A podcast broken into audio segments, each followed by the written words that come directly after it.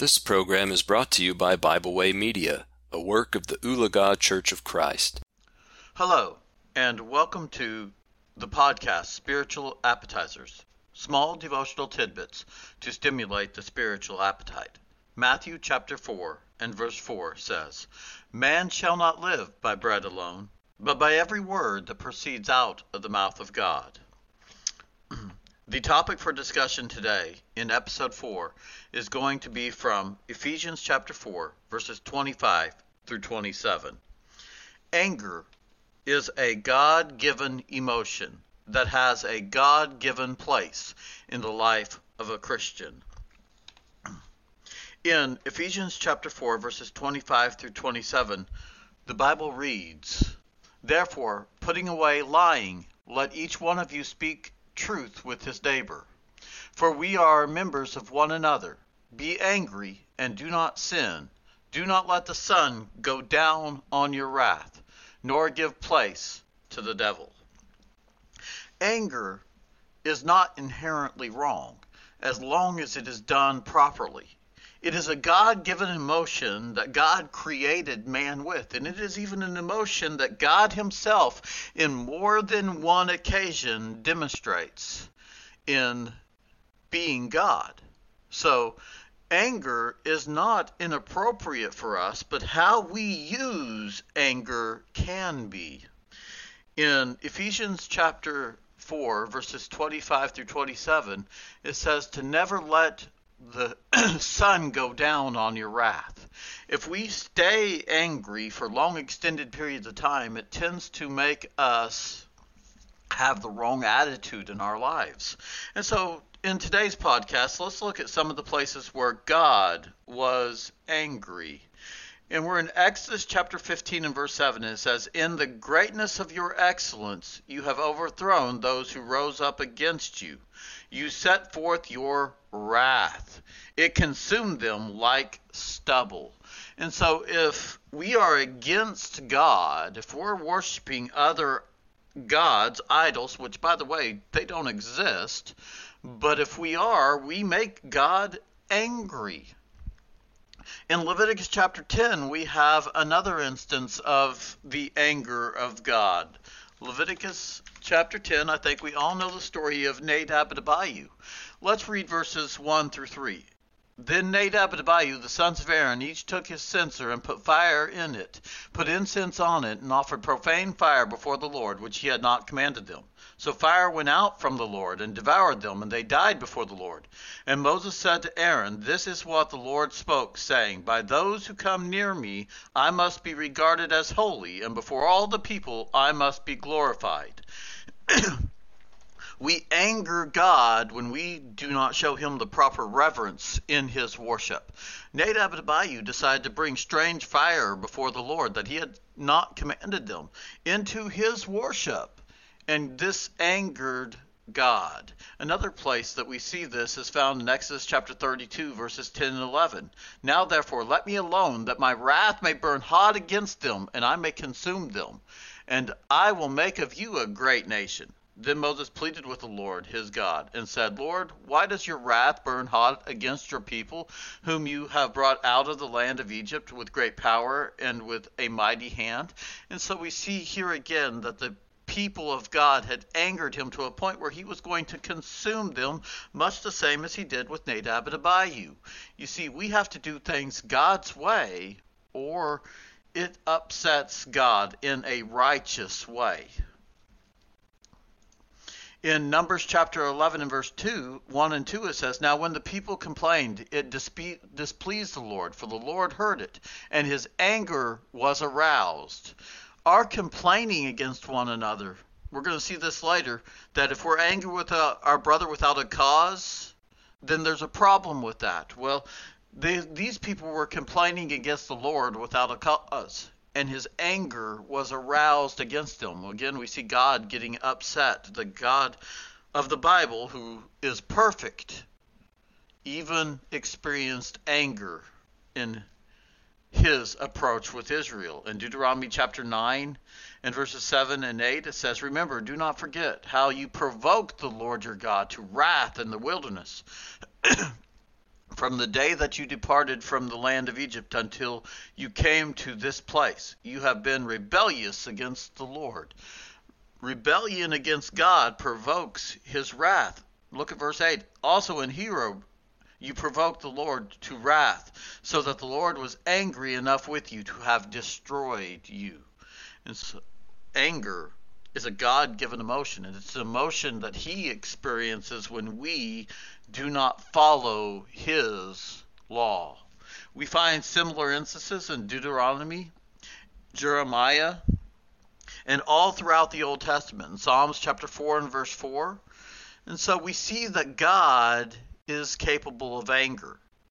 And so if God gets angry righteously, then if the Christian gets anger or gets angry, it must be righteous anger. Let's look at some more illustrations of what we're talking about from the New Testament.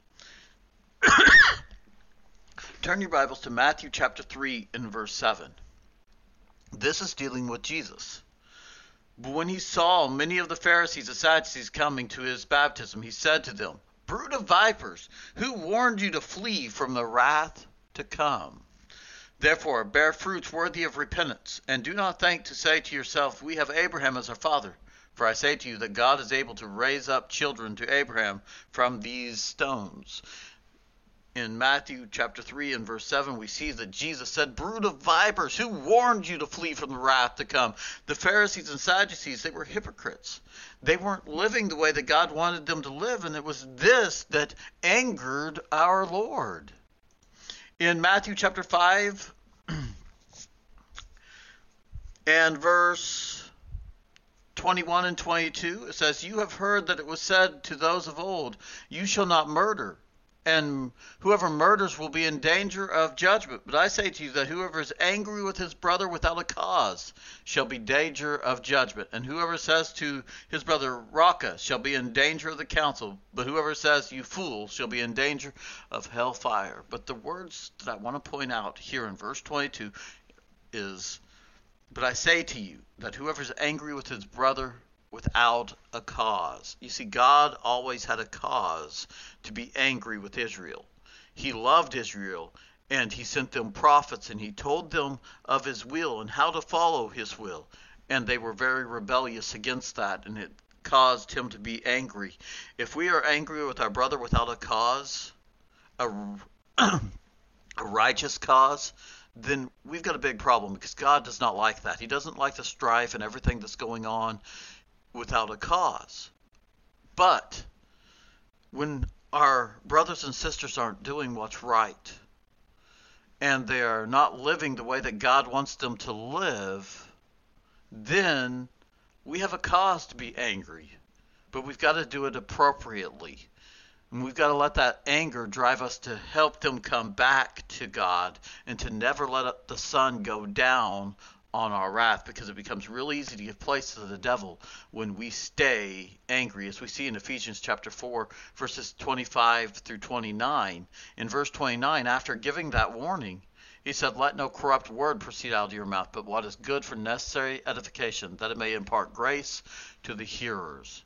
And so if our anger is causing inappropriate words to come out of our mouth then it is not righteous anger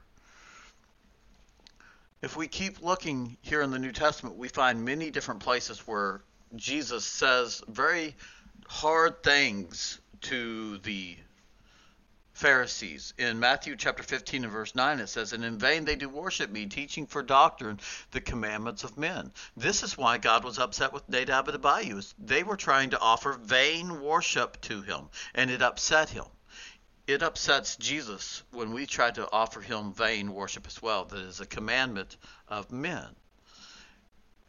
If we are defiling worship, it upsets God, and that should also upset us.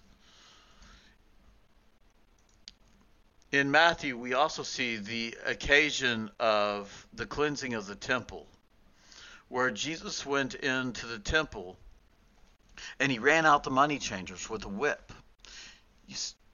He was angry, but they were taking the house of God and they were defiling it with what they were doing, with their sinful actions. And so he ran them out of the temple. And this was a righteous anger, an anger that was very appropriate for him to have because they were doing things in God's house that was not appropriate. It's the same type of anger that we should have when we see people in God's house bringing instrumental music in, not partaking in the Lord's Supper properly, defiling the house of the Lord. Because it upset our Lord when his father's house was defiled. And the church is his father's house today. Remember 1 Timothy chapter 3 verses 14 and 15, but if I am delayed I write so you may know how to conduct yourself in the house of God, which is the church, the pillar and the ground of the truth. In Galatians chapter 2 we have Paul withstanding Peter to his face because Peter was playing favorites with the Jews. Now, that's a paraphrase, but he was not sitting with the Gentiles in Galatia. When James came in, he ostracized himself from the Gentiles. And Peter was withstood by Paul to his face. In Galatians chapter 2 and verse 11, now when Peter had come to Antioch, I withstood him to his face because he was to be blamed. You see, this was righteous anger. When somebody's not being treated appropriately, the Christian has a right to have righteous anger in their lives. In 1 Corinthians chapter 5, verses 1 through or 14 through 21, we see a concept where Paul is upset with the Corinthians for not doing what is right. In verse 21, he says, What do you want? Shall I come to you with a rod or in love of and a spirit of gentleness? Shall I come to you with a rod? Do I have to discipline you with a rod? You know, when I was a child, I received quite a few spankings from my dad at certain times. And most of the time, you know, my dad loved me and he did it in love, but there was a certain aspect where he was a little upset with me because I wasn't doing what was right. And this is where Paul was. You're not doing what's right. And do I have to come to you with a rod? So we see there is an appropriate time for the Christian to be upset. And that was in 1 Corinthians chapter 4 verses 14 through 21, not chapter 5. And the last one we're going to look at for today is Hebrews chapter 10. Hebrews chapter 10 verses 19 through 31. And for time's sake, we're not going to read all this. We know in Hebrews chapter 10 and verse 25 it says, "Forsake not the assembling of the righteous, as is the manner of some, but exhorting one another, and so much more as you see the day approaching. So we're not we're talking about the assembly.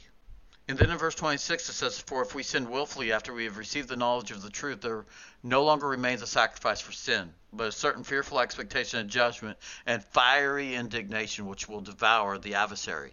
That fiery indignation which will devour the adversary is akin to what happened to Nadab and Abihu in Leviticus chapter 10 when the fire came down and devoured them. And notice this is right after a exhortation not to forsake the assembly, not forsaking the assembling of ourselves together, as is the manner of some, but exhorting one another, and so much more as you see that day approaching. If, if we sin willfully after we've received the knowledge of the truth, in other words, we know what we're doing is wrong, and we still go ahead and do it, and we don't care whether it's right or wrong, then all that's left for us is that fiery indignation, that wrath of God that will devour the adversary. Let's cut sin out of our lives because sin is what upsets God, and sin is what should upset us. But let's never let our wrath, our anger, go on and on and on. Let's not give place to the devil. Let's not let the sun go down on our wrath, but let's find a way to help our brothers and sisters serve God. Anger is a God given emotion that has a God given place in the life of a Christian. So, as we go about our lives today, let, let us take this little bit of food and apply it to our lives, digest it into our lives, and mold our lives around the Word of God.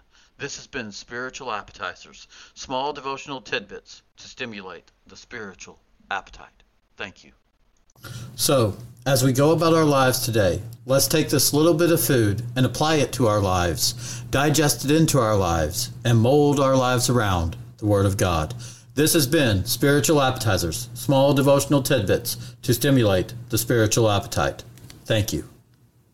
We hope you enjoyed this program. We encourage you to subscribe to our podcast on Pandora, Spotify, or Podbean. Thanks for listening.